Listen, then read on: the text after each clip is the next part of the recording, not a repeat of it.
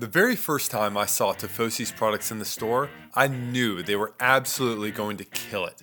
With a retail price that was one third of the premium brands popular at the time, but a look and feature set that seemed on par with those same brands, Tifosi offered something people wanted at a price point they were willing to pay. And it worked. They've grown like crazy, now owning more than 70% of the cycling specialty market for sunglasses. And they continue to develop top notch designs and features while retailing for about half of what big brands cost. Walk into almost any bike shop or independent running store and you'll likely see a Tifosi display on the counter. So, how did they get there? What were their challenges going up against Spy, Oakley, and other major brands? Today, we'll hear their startup and growth story directly from co founder Joe Earley, and it's a good thing they make dark lenses, because their future looks pretty bright.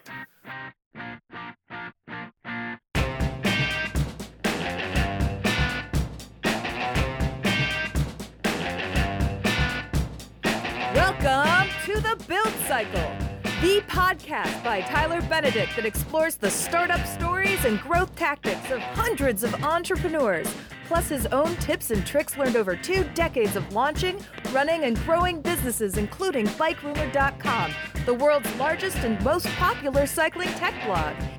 If you're thinking of starting your own business, the Build Cycle will give you the tools and inspiration to do it right.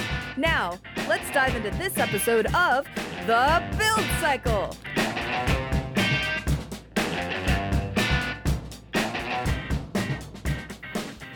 So, Joe, thanks for coming on the Build Cycle podcast. Uh, you started this company with your wife Elizabeth, and was there anybody else involved? No, it was uh, it was just the two of us. Um, we started the brand together in uh, in 2003. Um, we've been working together pretty much our entire married life, so this was just uh, the next uh, the next venture. Uh, what were you doing before this?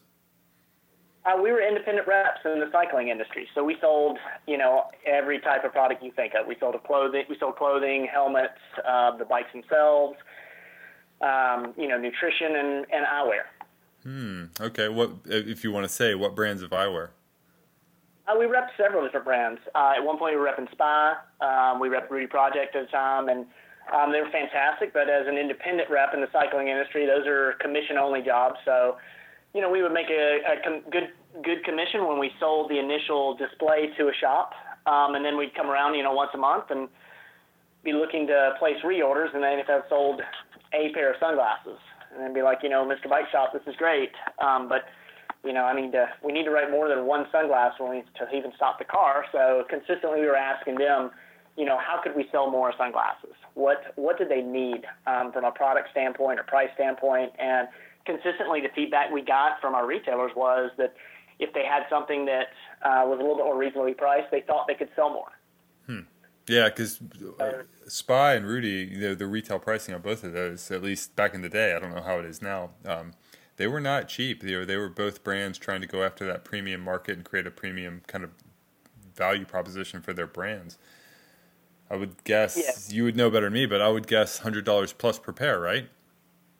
That's certainly the average was uh, hundred dollar plus. So you know the the market for that when you're talking a general cycling consumer was it's just small. You know, someone who's buying a three or four hundred dollar mountain bike at the time um, is not going to drop down, you know, a hundred to hundred fifty dollars on a pair of eyewear as well. So, you know, we we uh, we to be honest, we started looking for something to represent first. We called rep friends in other territories and said, hey, you know, do you see something like this? Um, and at that time, in, in when we launched the brand in the early 2000s, um, interchangeable lenses were the most popular feature. You know, um, that was kind of the the main thing that we were latched onto looking for. Said, you know, do you see something out there that has three lenses that retails, you know, for under a hundred dollars or well under a hundred dollars? And consistently, the feedback we got from rep friends was either, you know, no, I don't see it, or yes, but it's it's not it's not very nice. Um, so you know, we knew it could be done. One of our one of our customers at the time, Performance Bike, was selling you know private label eyewear uh, that came with three lenses and a hard case and retailed for fifty dollars. And um, so we, we we knew it could be done, uh, but we just didn't see it in the market. So that's when we we started kind of looking for something on the sourcing side to uh, to bring it to market. And where did you start? I know, like for me, going to Eurobike and Interbike, there's always the Asian supplier section that has people who will make anything you could possibly imagine. Is that where you figured out how to get it made, or what was your start? Well, we, we started um, reaching out online to different places, and then I made a trip um, to Hong Kong. Actually, there was a, there's a a worldwide optical fair that happens in Hong Kong um, once a year, and so I went there and met with probably 200 plus different factories. Oh um, and specifically, yeah, it was a long three days. Yeah. Um, specifically asking, you know, for uh, a product that, that would come with interchangeable lenses. And really, after spending, you know, three days meeting with a lot of folks, we came back and said, hey, we found four that could do kind of what we what we wanted. Uh, anyone we met with, with could copy a, a, a sunglass, but really kind of having the quality and how we're already doing um, products in, similar to what we were looking for. It was a pretty it was a pretty small list. Yeah, I would imagine that just the two of you, unless one of you has a design background, you'd be leaning pretty heavily on them, or have to hire somebody on to do the designs and create the shapes, and then you. I mean, there's probably a lot more that goes into a pair of sunglasses than people maybe realize, because I think it's the whole curvature of the lens has a big impact on how how accurate it is in portraying what you're actually supposed to be seeing. Yeah, it's a it's a it's a much more complicated process than people um, people thought. Now, when we started the line in 2003, um, we worked with factories on existing molds. So we we negotiated exclusives for North America to sell that particular shape in North America without someone else buying it. But we didn't invest in molds to begin with, and you know, real quickly we figured out that we could do pretty good products that way.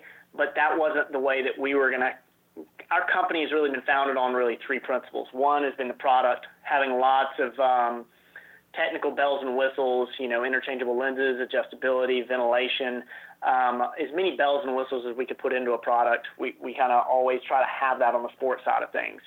The value for the consumer and margin for the retailer is kind of the, the second leg of the stool, stool.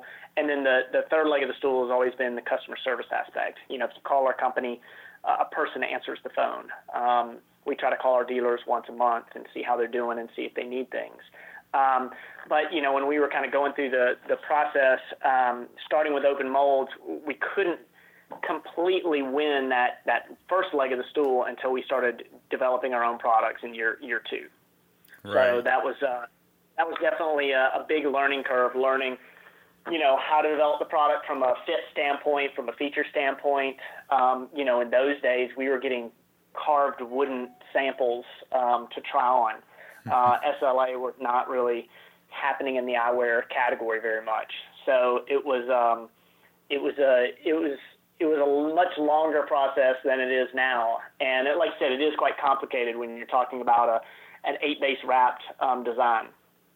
Yeah, explain eight base just for people who want to geek out on that for a second just the, the, the, curvature of the lens. So the smaller the number, um, the flatter the lens. So if you talk about a two base or a four base um, lens, that's something like your, your traditional Wayfarer. Um, pretty flat, optically very good because it doesn't have a lot of curvature, but doesn't provide as much wrap and coverage as when you get up to a seven or eight base product, which most of our sport product is is an eight base wrap. So it's just kind of the the amount of curvature that you add to the lens. The more curvature you add to a lens, the more possible distortion you have. So we decenter the optic. That means we vary the thickness of the lens so that when you cut the lens, the optical center is in the middle of, of you know the finished product, and so you get great um, optics in them.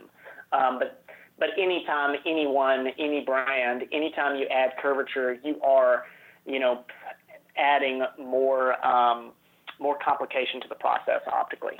Yeah, I bet, and I would imagine too. Just, I mean, maybe not so much now with the software available, but I would imagine trying to create a multi-curve lens that you can slide in and out of a frame has got to be a nightmare for somebody. yes, it was. Uh, you know, the the the processes and you know having a let's say a, for instance a full frame and the consistency of production that was one of our uh, challenge um, to begin with because not a lot of factories were doing this type of work, making products that you could interchange the lenses on them. So, um, you know, get, keeping the consistency from one production to the next was something that um, you know it was definitely it was definitely a challenge. Um, we were really fortunate to partner with some some really good um, folks that, um, from a production standpoint, that, that we still use one of our original factories today. And were you did you start working directly with the factories, or did were you working with an agent that would help with the translations and everything? Um, well, I mean, it's a it's a combination. So there's trading companies, uh, and then there's some trading companies that own um, the factory or own part of the factory. And so um, we were pretty connected directly with the factory, and in some cases, we had a trading company that kind of helped through some of the processes. Right on. So when you first started, I'm curious, like what were some of the minimum order quantities that you had to do, and how many different styles did you launch the brand with? So we had a total of 24 SKUs when we launched the brand in 2003. Um, 300 pieces per color per style. So, um, you know, not massive, but when you're talking about um, from from ground zero, you know, it was uh, certainly a, a leap of faith to begin with. Um, all the initial inventory was something that you know we bought with with personal um, personal cash or with uh, you know leveraging our, our retirement accounts um, at that point to um, to buy inventory. So we went from zero to 400 dealers our first year to a thousand the next year, and then you know in the U.S. right now we probably have around 3,500 distinct um, doors that we ship to. So the the uh, the curve of of uh, cash flow and need for inventory was something that was pretty steep there for a while, um, and it's probably still one of the, the biggest challenges for a small business um, yeah. with a you know a, a business like ours that has a very distinct bell curve of uh, when the season is and how long the season is. Um, it does uh, it does require a crystal ball to figure out what your inventory needs are sometimes. Yeah, that's pretty big growth. And so, of those 400 first stores in that first year, how many of those had you already been calling on? Because 400 stores, even for a two-person team, you and your wife, that's that's a lot of accounts to call on. Yeah, so we um, we started in the southeast where we were based. Um, we had actually three other reps on the road for us in the southeast at that time, and our, our sales agency. So we were still doing that business at the time. And then we hired, I think there was a total of six territories. So being independent reps for a dozen years, we knew who the really good reps were in other territories. Um, and so we were able to kind of um, work with people we knew, you know, and, and even most of the time we didn't tell them that we owned the company at that point. It was, hey, we've got this new brand that we're representing. Um, do you guys are you guys interested in, in selling it? And so we know who the good reps were. We started with a handful of those guys, um, and they combined with us helped to uh, you know to get um, to get things going. We hired one customer service rep uh, right off the bat and had basically one employee who was uh, handling all the incoming calls and helping processing orders with Elizabeth and our existing, you know, uh, couple of office people that we had for the rep business.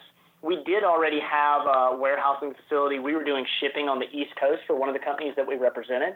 So we already knew how to pick, pack, ship, and already had a warehouse facility for that. So that part of it was um, was actually probably the easiest of it. Hmm. So I got to ask, like, do you think you could have pulled this off if you had not had that experience and those contacts and you kind of the resources that you had to start with? Absolutely not. I mean, to be honest, I think you know there's we see it a lot, and, and I think you see it in, in lots of different places. People have a great idea, they have a great product, um, they may have good designs on it, whether it's sunglasses or whatever widget they might be selling, but they don't. They either don't know how to get to the market or they don't know how to sell to the market, and that's uh, that's something that we had a pretty big advantage on. We knew who the good reps were, we had good relationships with them, and the fact that our agency was representing Tifosi was kind of uh, helped legitimize the brand to other agencies because we were representing you know top tier brands in uh, in our own um, territory. So we were known as um, you know a, good sales agency out there. So it kind of it really helped us to get uh, good reps and get uh, get those guys going. And, and you know some of those guys are still representing the product now um, from 2003 to today. They're still uh, some of our some of our initial reps are still on board selling the product.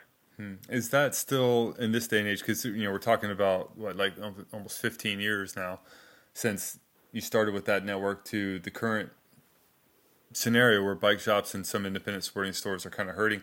Is it is that rep network still the best path to market for a brand? That's a good question.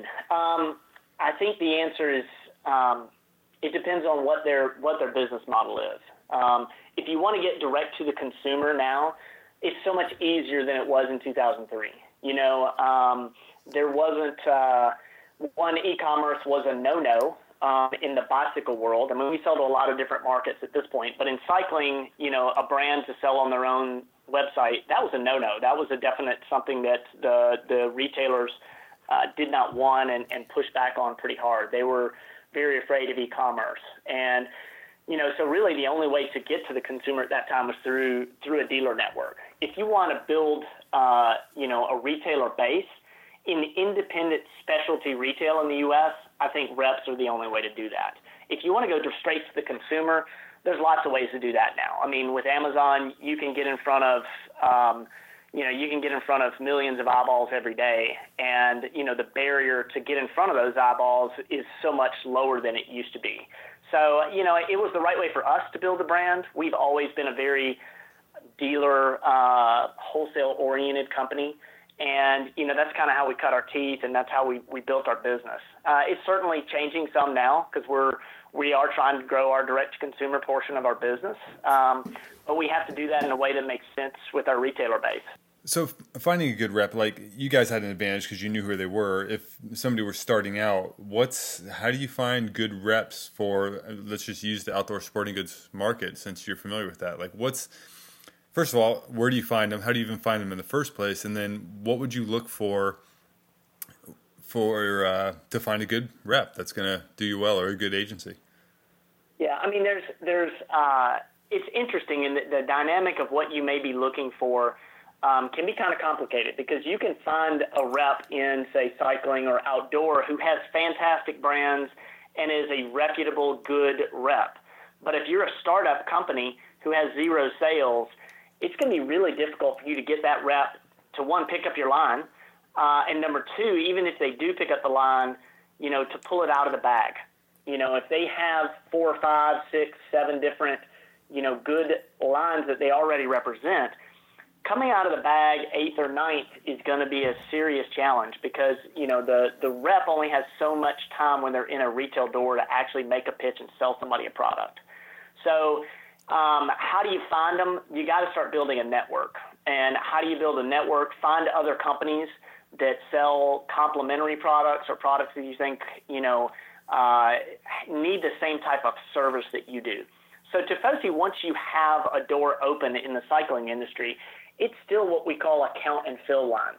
So you're looking for reps that are, have a higher frequency in their accounts, and they're coming in consistently. That they have no problem, you know, kind of getting getting down and dirty and counting the number of display pieces that are on a display, checking under for back stock, make sure that's cleaned up, and then just telling the dealer, hey, you needed 12 sunglasses today. Here's the order. So it's basically just going in and counting and filling up. And that shouldn't take them much time once they get up and going. Some reps aren't geared for that type of business. If they're, you know, a clothing rep, they're on a couple of times a year. They're doing big runs where they're doing big presentations. If they're doing primarily um, bike brands, they're going to see fewer doors than somebody who does accessory lines. So it's finding the right mix that fits with your product. You know, asking dealers, hey, who's a good rep in the territory is a good way to start and then also you know trying to build your network talk to other sales managers uh, or other companies say hey who is a good rep in territory x y or z and then once you get some good reps on board most of the reps have a good network and they know by going to other sales meetings going through all that process they know hey um, rep y does a great job in southern california or you know, Jimmy up in, you know, New England is a good rep and he represents these things. He's not doing a compete, complete competing product. So it's really about you're going to have to kind of piece by piece build that together. Opening up and having a nationwide sales force immediately um, is a bad idea, to be perfectly honest. That's why we started with six. You want to start with a smaller group, make sure you understand how to make them successful, what kind of assets they need. Once you have that dialed in, then you can expand the rep force from there. But you always want to kind of take it in bites that you can continue to support them because sales reps there's a there's a window of transfer of enthusiasm. Their first 30 to 60 days of you know them representing your product, that's going to be when they're paying attention the most. And if you can make them successful in those starting points, then you're going to be able to make that be a successful rep. But if you get outside of that 60 or 90 day window and they're not writing orders, the chances are you've you've wasted your time and their time, and you're going to just have to hire somebody else in that territory. And that's um, so that's something I caution with folks is to just take it in smaller bites. Don't try to go across the board unless you've got the manpower to go out and travel with them and make sure they're going to be successful. Right. That's actually a great segue. You mentioned you know giving them the assets they need to succeed uh, into kind of marketing, but I want to segue from into marketing by talking about the retail presence you guys had because I remember when you first started showing up in stores, you had a point of sale display where all the glasses were merchandised and people could handle them, try them on, which is I think hugely important for eyeglasses. People want to see not just how they look in them, but how the lens colors work and everything. But that's um, something maybe startups aren't thinking about is how it's going to be merchandised in the store and where the dealers are going to put that merchandising what was what all did you have to provide to the retailer and to the rep in order to get good placement and make the product visible once it was in the store? Yeah, great great question. So you know, in in eyewear, and I think in a lot of categories, um, you know, the the point of sale piece is incredibly important. In in eyewear, it's just the most essential thing for us. Our business plan to begin with was not to be any type of consumer push model. We said, hey, we're going to build the best sports eyewear we can. We're going to make it, you know, a, a price that's really attractive for the retailer. We're going to try to place a display in the retailer, and when a consumer sees it and sees the price, because everything's pre-priced and pre-barcoded, then they're going to buy them from there. And that that worked very well. But we pre-packaged them, so both from a rep standpoint and from a dealer standpoint, we made it pretty simple for them. You could buy display X, display Y, or display Z. You know, I think to begin with, we had 12 and 36 piece displays. Now we have 12, 24, 36, 60. We even have a 90 piece display that some retailers take. We have a lot of retailers who take multiple displays. So they might merchandise, you know, our new lifestyle category on one display, and then they'll merchandise our technical product on a secondary display. But having that point of sale uh, be professional, look good, that is that we consider those touch points. So we didn't have a lot of, you know, we didn't have private equity money. We didn't have big loads of cash to start with. So, or even now, we just said, hey, we've got to have the display be something that looks great and that the consumer, it's going to help legitimize the brand when he sees it. Same thing for like our catalog and our website. Those were touch points that we said, hey, we want to invest in these because, you know, nobody's going to come to Watkinsville, Georgia and see our, our offices but somebody's going to see those things, and we've got to make sure those are are, are um, really really strong. Still today, uh, POP displays are the largest marketing line item in our budget um, by far. Hmm. So I want to talk a little bit about pricing as a marketing tool because you mentioned that that was it came in pre-priced, and you know when I, I mean I swear this is I'm not trying to like impress you with what I'm going to say, but it's when I saw it and I saw the price, uh, the first thing in my head way back in the day was these guys are going to kill it. And it was because, like I said, you know, the, everything else going in there was $100. And if I remember right, I think you guys were starting at like twenty nine ninety five up to like maybe forty, you know, like basically thirty to fifty bucks for a pair of sunglasses. Is that about right? Uh, you're you're spot on. You remember 2003 well. So we were 29, 39, and 49. 49 being actually our most popular product. Um, that was the interchangeable family, three lenses case, um, and retailed at $49.95.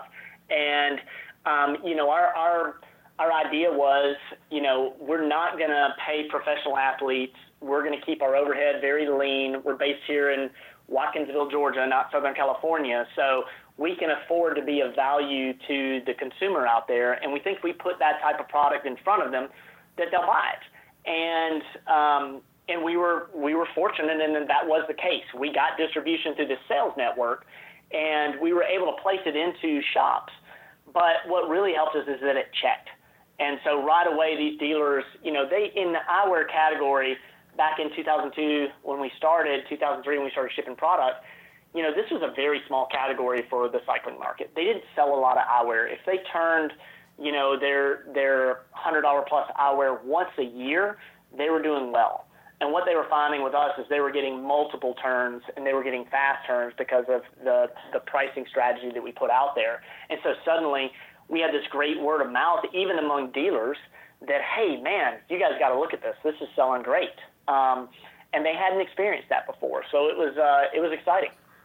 That's cool. It actually, I, I'm kind of curious about the flip side of that because there's, I think there's two concerns you could have about having a really low price product. The one is people might think it's a low quality because of the low price, and let's talk about that one in a second. The first thing, though, or the next one is um, from a retail standpoint, let's say you go in with a pair of sunglasses that retails at 30 bucks, meaning so the shop may make 10 or 15 bucks on that sale. Whereas if they sold a $100 pair of glasses, maybe they're going to make 40 or 50 bucks. And so for them, it's like, well, if I'm going to put my energy into selling a pair of sunglasses to the consumer, I'd rather sell the pair that I'm going to make 40 or 50 bucks on instead of 10 or 15. So did you have some retailers not interested because they thought they weren't going to make as much money for just same amount of effort? Absolutely. You know, it was something that um, that some of the premium stores, you know, guys who were selling five thousand dollar road bikes, you know, wide open. Um, REI, when we opened them up, that was a concern of theirs that they said, you know, we sell a ton of hundred and fifty dollar polarized sunglasses. Uh, we don't want we don't want to sell a less expensive model because we're just going to be selling down.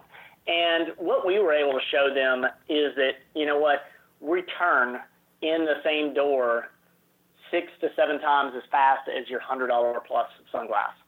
So we more than make up what they might be missing there. And at the same time, what we've been able to show, and, and we, we were pretty sharp on this to begin with, we picked a couple of really good retailers and said, hey, let's go ahead and do case study on this. Let's see what happens to your high end sales in comparison. We want to see how fast we turn, we want to see how fast they turn, and compare that to prior. When, a, when somebody comes in to buy a pair of Oakleys, they're coming in to buy a pair of Oakleys Okay, I mean, that's that guy and that girl. They're they're about that brand. They're about that lifestyle. They're about that brand, and they come in and they come in to buy those. Um, what we find is many times they buy a pair of Tifosis as well, but they don't usually say, "Oh, well, I was going to buy a pair of Oakleys today, but then I'm I'm transferring over and I'm buying a pair of Tifosis instead." What they actually did was just open up their consumer base to people who weren't going to buy a pair there anyway. And what we've seen over time is that that's even grown um, I think, more prevalent for us. With online becoming so much bigger with some of our um, competing brands, and you know, we sell against Oakley and, and Luxottica all day long, and, and they own Sunglass Hut. And when they're when they have that type of choice on their website, you know, somebody's going to spend 150 200 dollars. They want to get it just right. They want to buy, get the exact ear pad color, lens color, and it's difficult for a specialty retailer to have that type of selection out there. Whereas with our product being sub $100, they see it, it's there, they see the price. You know, it's it's almost an impulse buy. They just buy it right there. Um, so it's not usually an either or in the same retailer. And we we saw the same thing, you know, when we picked up some of our larger guy retailers out there that, you know, they were concerned about that bringing that in. And you know, sitting down with them six months later, they didn't see a drop off there. What they found is it was plus business for them. So what about the other aspect of that, which is convincing people that it's it's a, still a good quality product, even though the price is less? Because without a ton of marketing behind it, and you're almost relying on that point of sale display to do the selling for you, how did you convey a, that this was you know a good product, a quality product, when it's also a third or a quarter of the price of the other stuff out there? Yeah, I mean that's probably our biggest. I don't want to say it's our biggest challenge, but it's it's one of those things that we certainly get asked. You know, well, if they're so great, how come they're a third of the price of brand? You know, uh, the $150 brand. And you know, our answer is always one. Well, we're based in Watkinsville, Georgia, and you know, we don't pay professional athletes. Now, we don't have the marketing budget to tell everyone that. So what we do, and I think what's worked for us, is when somebody picks up a pair of our glasses off the rack they really, you know, because of the time and effort that we put into that, you can tell a difference right away. It doesn't feel like a $20 sunglass.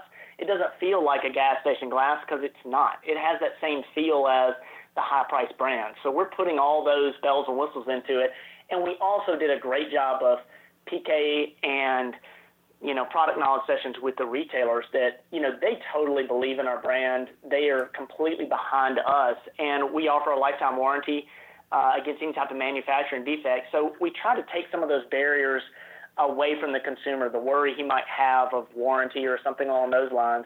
And the retailers, when they started interacting with us, knew that we took care of them. We made it easy for them.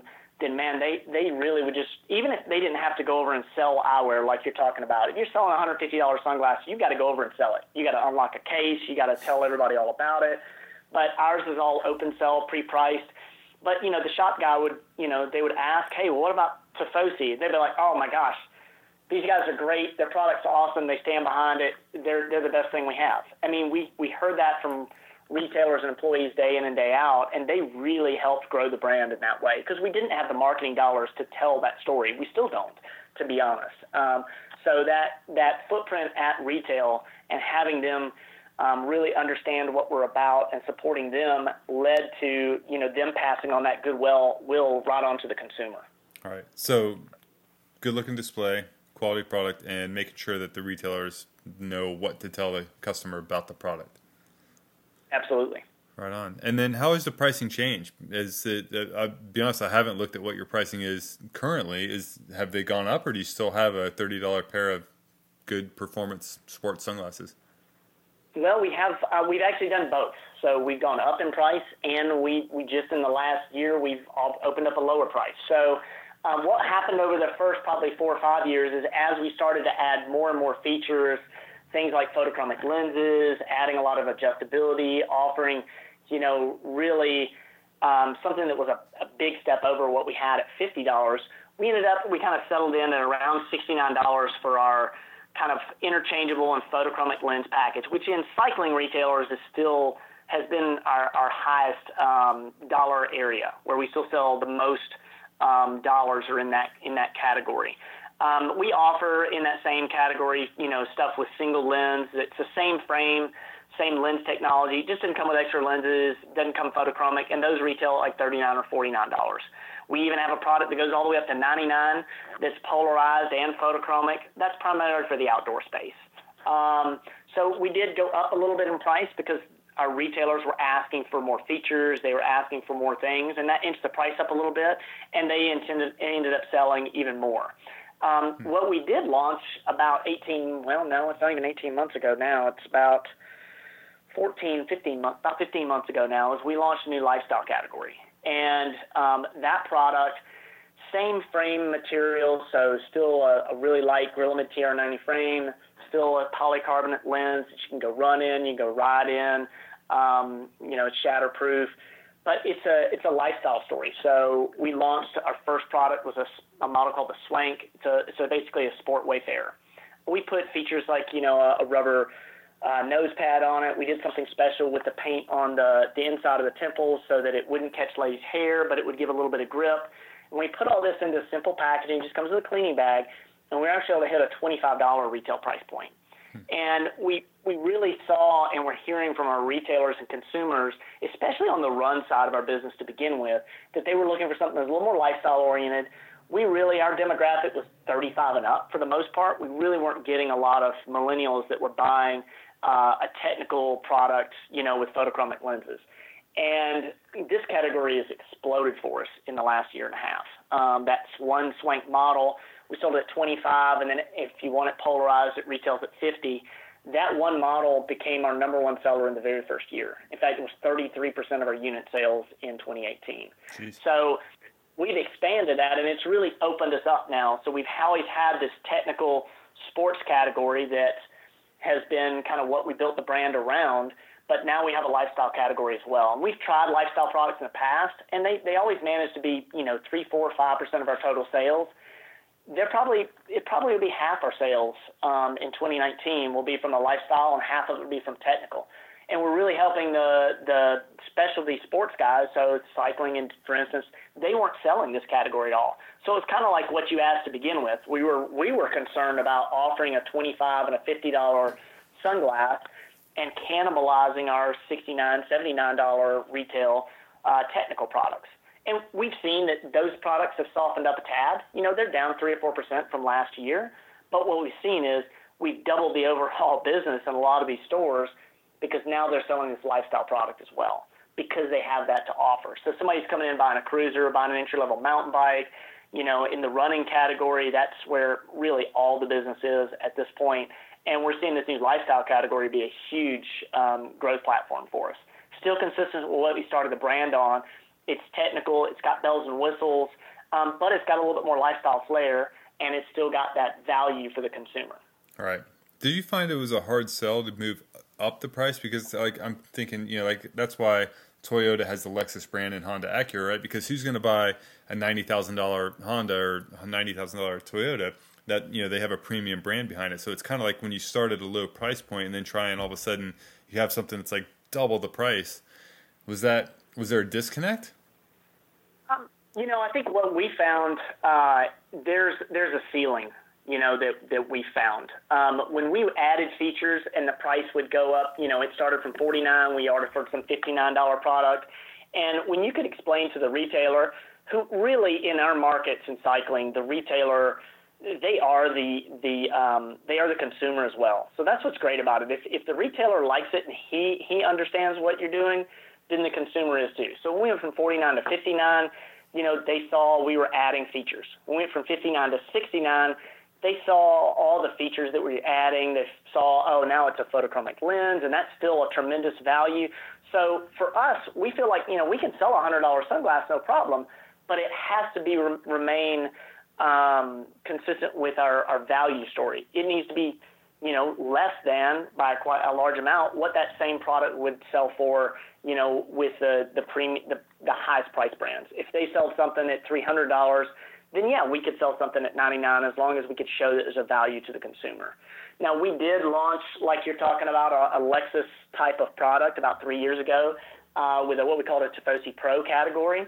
And um, to be honest, it was a failure for us. It was a product that retailed at 100 and 150 dollars.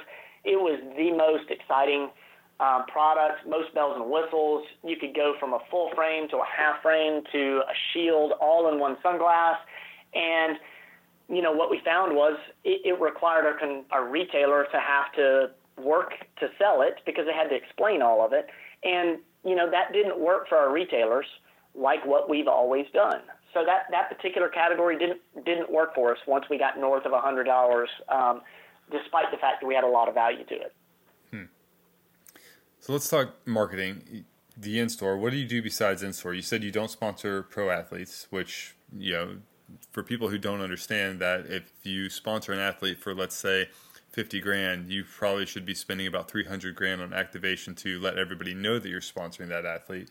Um, so yeah, that kind of stuff is super expensive. And I know we've been trying to get you guys to advertise on Bikerumor for years, and that hasn't happened. So where are you putting your marketing dollars? Well, I mean, we're putting we put in 100% of our marketing dollars uh, as far as anything that's not related to POP. Um, we're focusing on SEO in a in a large way. So, you know, when someone types in cycling sunglass or bike sunglass, we want to be the first brand that shows up we want to get people to our website first. 75% of people who, you know, buy a sport product, they research it online first. So, you know, cycling sunglass, running sunglass, golf sunglasses. Um, we've worked really hard on our SEO and our ads to drive to the point to where we're now the number one brand that pops up in a natural search and a regular organic search for those terms and that's where we spend um, the vast majority of our efforts. Um, you know, we do a lot with uh, an ambassador program on social media. So we find influencers um, in our particular sport, and you know, we're we're giving them some small amount of product for them to promote um, our brand on with their followers. And we found that that is a way that we're getting more impressions than we got in, in traditional spins. Um, and more engagement than we did on traditional spins. So, you know, those two areas are probably where we're doing the most um, to try to, you know, with our with our limited budget, that's really where it's going. You know, when we started in 2003, we did no advertising, to be honest, and then 2004 we did a small amount of print media, and it grew from there. Um, but we stopped doing any print media, and we're not doing really anything in any referral websites at this point uh, because we just we're not seeing that it's got the ROI that that we can measure and that we need. Hmm. So the ambassador program, but you know the influencers and stuff. What do they get out of it other than a few free pair of sunglasses? Because it seems to me like you know a good influencer nowadays is probably worth more than a couple of pair of sunglasses. But awesome if you can find them that'll do that. Yeah, I mean we're not finding you know we're not we're not getting you know what uh, you know the, the the largest influencers out there. I mean those those individuals they know how to monetize that at this point. Um, but we've taken the same approach as we took with sponsored athletes, is that it's product based. You know, we, we do offer product to professional athletes, but we don't pay them. And we've been on the same we've been on the same mode with influencers. We find people that, you know, um, we've got some some moms who who have you know seventy thousand followers on their on their um, Instagram for you know their their running club. Um, we, we've got a partnership with uh, Moms Run This Town, who um, you know they have local chapters all over, and you know we we just work together with them on uh, a charity. Really, is what we did with that organization to where we gave back to a specific charity that we're both excited about. Um, but it's really, you know, it's the same as um, as the professional athlete side of it. We don't have the money to pay, you know, the large social media influencers out there to wear and promote our product. These are folks that have, you know, if they've got 20,000 followers, then or Facebook fans, then we're we're we're all about you know hitting them up with some product and and you know helping promote them as well. Right. So what's the the SEO side of it then? You know, for you to capture search traffic, there has to be something for the Google bot to crawl and find. What's like what is your SEO strategy? What where are you putting these keywords and other things that need to happen for the search engines to find you? Yeah, I mean, there's a there's a it, and to say I'm an expert at it would be a far stretch, but you know, we've worked with, you know, we, we have a program now that kind of constantly monitors that, gives us suggestions on what we need to be placing in our key terms, making sure those are in all of our content, and then also generating content. So we're doing a monthly um, article that may have nothing to do with, you know, selling a pair of sunglasses. We did a, you know, tune up your bike, um, you know, article back in the spring, and then we had later on we had a tune up your eyewear article that went along with it. We we try to produce articles like what makes a great cycling sunglass, and it doesn't have to be related to Tifosi, but we're pointing out what the features you should look for in a cycling sunglass or running sunglass or golf sunglass, and by producing that content, trying to get people to share that, and then making sure that's available on our, our site as well, it helps all those reference points that the bots are using and, and gets those pointing back to us when people are doing those search terms. Okay, so I'm looking at your website right now, and I don't like uh, on the front page. I don't see anything pointing me to a blog or content or stories. What? Yeah, go to if you went to um, Tifosi News. Um, I think if you there's this. Mm, I'm on my mobile here taking a look, but if you there should yeah, be a it's search all the way bar. at the bottom. It's like in the links in the footer. I mean, it's not super obvious. So you and Yeah. yeah, you're producing. So- okay, so it's not once a month. You're producing something maybe three, four, five times a month. A story of some kind. And we're publishing those on our blog. We're publishing those on, on our social media platforms, and you know, also trying to get our influencers to repost those as well. Okay, and that's it. That's what's driving traffic to your site and creating awareness for you guys, huh? And I think the fact that we have so many retailers as well, you know, I, you know, I'm no expert on it, but I think the fact that a lot of retailers that are cycling or running or whatever the sport might be carry our product. The algorithm with Google, you know, they they somehow picking up are picking up those reference points as well. How much are you spending on SEO every month? That's a good question. I really don't. I don't know the dollar amount off the top of my head. Uh, so I'd have to. I'd honestly have to look. Um, it depends on how you how you pull all that in because you know when you do Google AdWords as well. Say if you're if you're actually using cycling sunglasses or bike sunglasses or or golf sunglasses, those help your SEO as well. Um, knowing exactly what it is that you know how that percentage is that helps you. Um, so you know it's probably of our non POP area between Google AdWords um, and really what we're doing to support it. I mean, it's it's 90% of our budget there. Now we're not talking about trade shows and consumer events and all those because trade shows are uh, another massive line item on the budget. Yeah. So when you say AdWords, you're buying keywords. So for instance, if somebody searches like cycling sunglasses, you would you've paid for some of that. So some of the results that are showing up are not necessarily pure organic search results. Correct, but we want by doing that, by doing those AdWords, it helps your organic search as well. We saw that, you know, in, in basically in the last in the last year as we've invested more in them, and as because when someone you serve them up that ad. If they choose Tifosi, then Google or whoever it might be, they're they're saying, oh, well, that's a good choice then. The person clicked it when they search cycling sunglasses, so that's a brand that is cycling. So the more clicks you get off those ads, the more it helps your overall SEO. Hmm. So those are those are tied together in some way. I'm I'm certainly no expert, um, but they're definitely tied together in some way. That's cool. So you, the way you make it sound is that you guys don't have a big marketing budget. You're still small, and but you guys just keep growing. And with 3,500 retailers, I guess in what U.S. or North America, um, you've got to be a pretty big company by now. We're, I mean, we're actually a small brand. I mean, we have about 25 employees here uh, in Watkinsville. You know, we do have a lot, a lot of dealers. We got distribution in other countries, but you know, when you talk about our category, you know, the largest sunglass company in the world is a $15 billion company now. Um, so, you know, our brand, we're, we're, they don't even know we exist at this point. so I still consider us a small business. My wife and I are still here uh, day in and day out every day running the daily operations. She runs more operation stuff. I run more sales and marketing.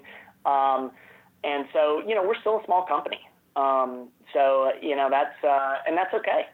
What sort of market share do you have if you were looking just at cycling or just at running, you know, compared to say, um, Smith is you know what I wear most frequently, so it's the first that comes to mind. I know Oakley's in there, but I don't know if you can separate that out from all the other Oakley lifestyle. But you know, in terms of just outdoor, what in so in cycling specialty, so in bike shops, uh, NPD produces data for that, and um, we do subscribe to it. In Q1 of 2019, uh, I believe our share was 71% of cow. the sunglasses that they sell in a cycling store uh, are Tifosi. Now, does that mean you know we own 71% of every sunglasses sold to a cyclist in the U.S.? No, but the ones that are sold through cycling specialty retailers, uh, seven out of every 10 pair that they sell are a pair of Tifosis. Hmm. That's impressive. I mean, that seems like pretty good business to me. It is, but it's a small market, you know, compared to say uh, general sporting goods or uh, outdoor. Those markets you know, from a size of category are 10 times as large as what the cycling specialty market is. But, um, you know, we're, we're, we're growing and, and the cycling specialty sunglass business right now is, is growing as well.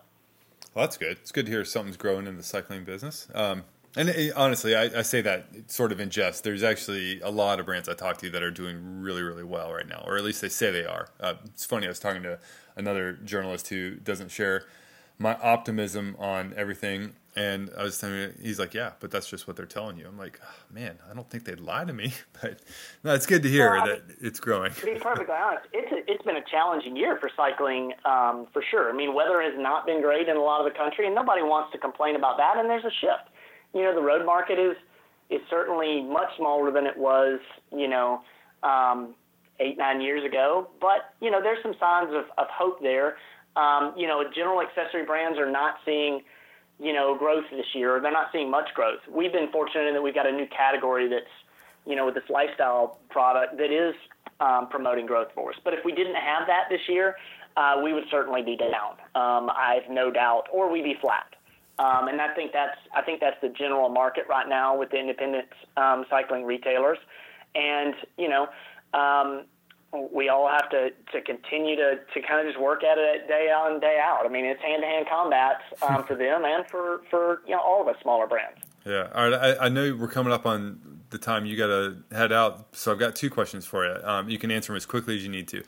The first is what sort of competition has come up because I feel like any brand looking at somebody who owns 70% of in store market share would see that as an opportunity to come in and do something, either and try and beat you at your own game. And start with that, and then we'll go to the next one if we have time.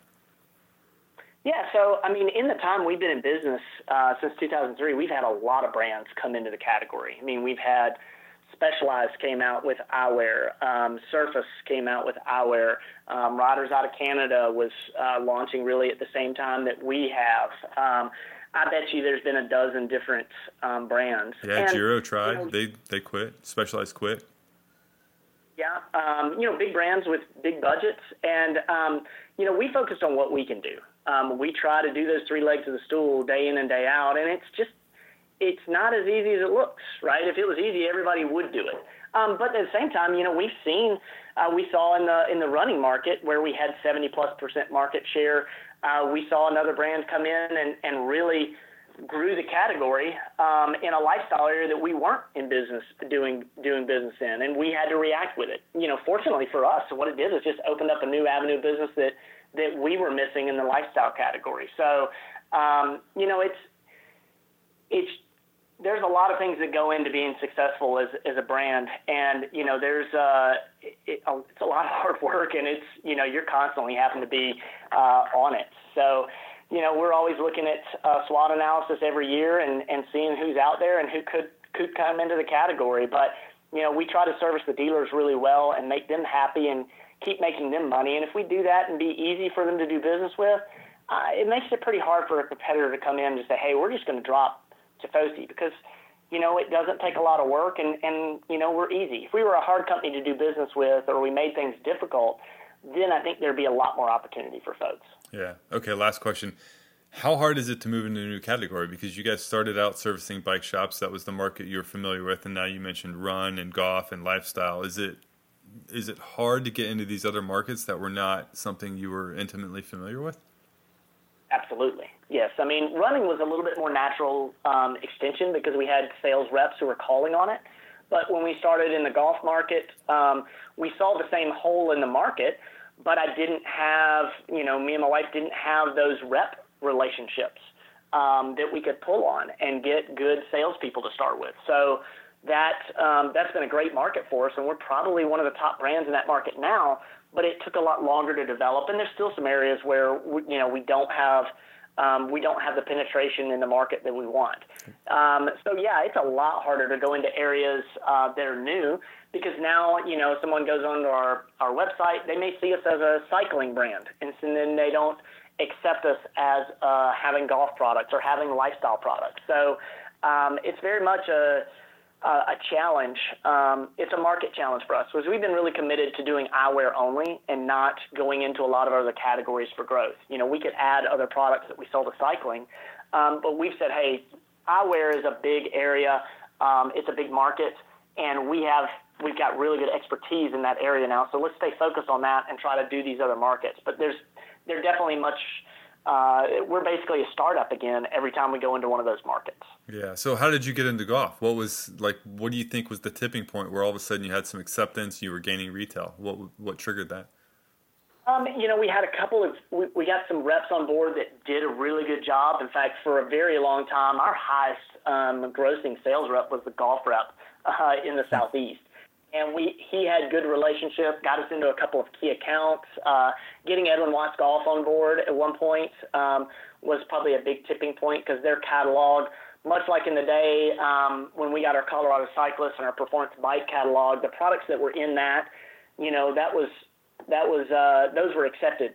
And so being in those type of areas, getting in those type of retailers, and you know, it's a one at a time type business. It's not like we just picked up a lot of big retailers all at one time. It's you know you clip them off one at a time, and slowly it, it really builds the momentum, and and that's uh, that's really how that's gone for us.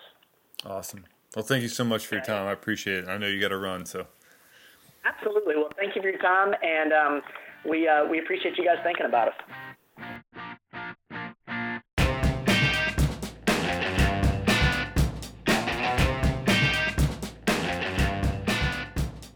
One of the biggest takeaways any consumer product brand should remember is Joe's tips on getting a good rep. When I had my beverage company years ago, we had a couple of great distributors with reps that seemed good, but those reps would barely even mention our product when they went into stores. Why? Because our sales volume was so low compared to their beer brands that it wasn't even worth their time. Many were just order takers, and that was it. They didn't have time to sell, and it killed us. Nurturing your sales force, giving them the tools to do their job, and sometimes even helping to get those first accounts open can sometimes make all the difference in the world.